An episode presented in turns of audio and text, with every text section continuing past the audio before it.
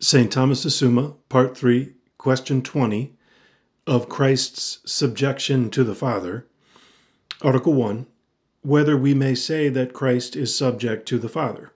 Objection 1. It would seem that we may not say that Christ was subject to the Father.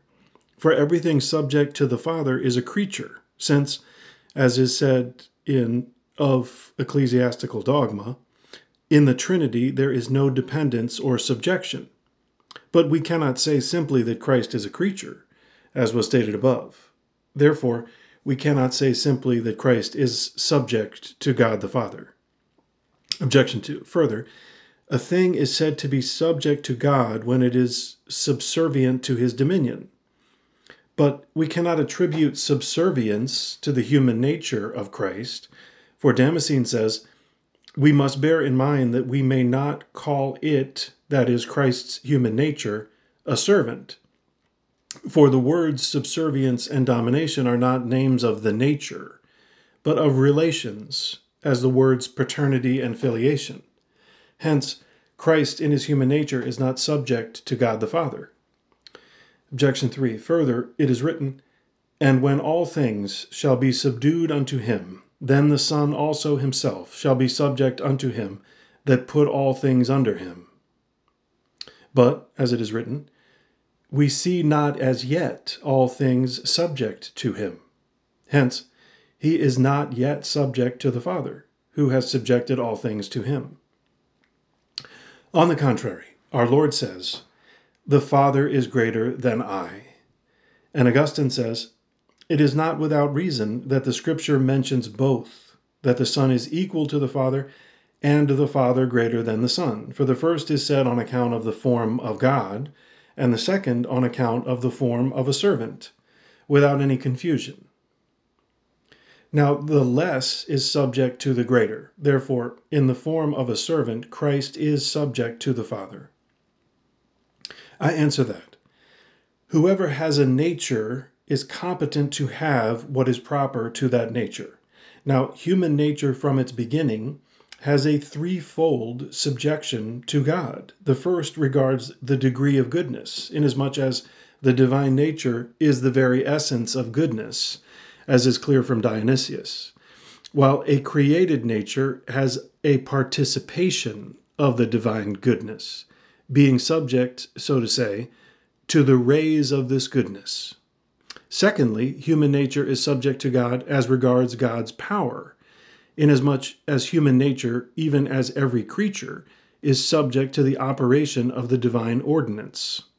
Thirdly, human nature is especially subject to God through its proper act, inasmuch as by its own will it obeys his command. This triple subjection to God, Christ professes of himself. The first, Matthew 19 17, why askest thou me concerning good? One is good, God. And on this, Jerome remarks, He who had called him a good master, and had not confessed him to be God or the Son of God, learns that no man, however holy, is good in comparison with God. And thereby he gave us to understand that he himself, in his human nature, did not attain to the height of divine goodness. And because in such things as are great, but not in bulk, to be great is the same as to be good, as Augustine says. For this reason, the Father is said to be greater than Christ in his human nature. The second subjection is attributed to Christ inasmuch as all that befell Christ is believed to have happened by divine appointment. Hence, Dionysius says that Christ is subject to the ordinance of God the Father. And this is the subjection of subservience, whereby every creature serves God, being subject to his ordinance. According to Wisdom 16:24, the creature serving thee, the Creator. And in this way, the Son of God is said to have taken the form of a servant.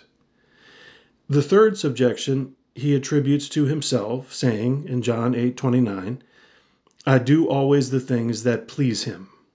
And this is the subjection to the Father of obedience unto death. Hence it is written that he became obedient to the Father unto death. Reply to objection 1. As we are not to understand that Christ is a creature simply, but only in his human nature, whether this qualification be added or not, as stated above, so also we are to understand that Christ is subject to the Father not simply, but in his human nature, even if this qualification be not added. And yet it is better to add this qualification in order to avoid the error of Arius, who held the Son to be less than the Father. Reply to Objection 2. The relation of subservience and dominion is based upon action and passion, inasmuch as it belongs to a servant to be moved by the will of his master. Now, to act is not attributed to the nature as agent, but to the person, since acts belong to supposita and to singulars, according to Aristotle. Nevertheless, action is attributed to the nature as that whereby the person or hypostasis acts. Hence, Although the nature is not properly said to rule or serve, yet every hypostasis or person may be properly said to be ruling or serving in this or that nature.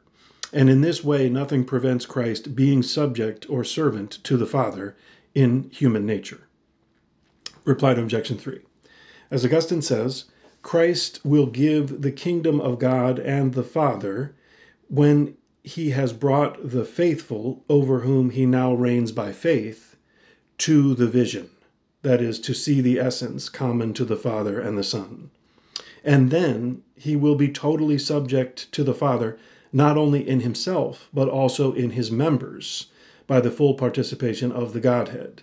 And then all things will be fully subject to him, by the final accomplishment of his will concerning them although even now all things are subject to him as regards his power. According to Matthew 28 18, all power is given to me in heaven and in earth.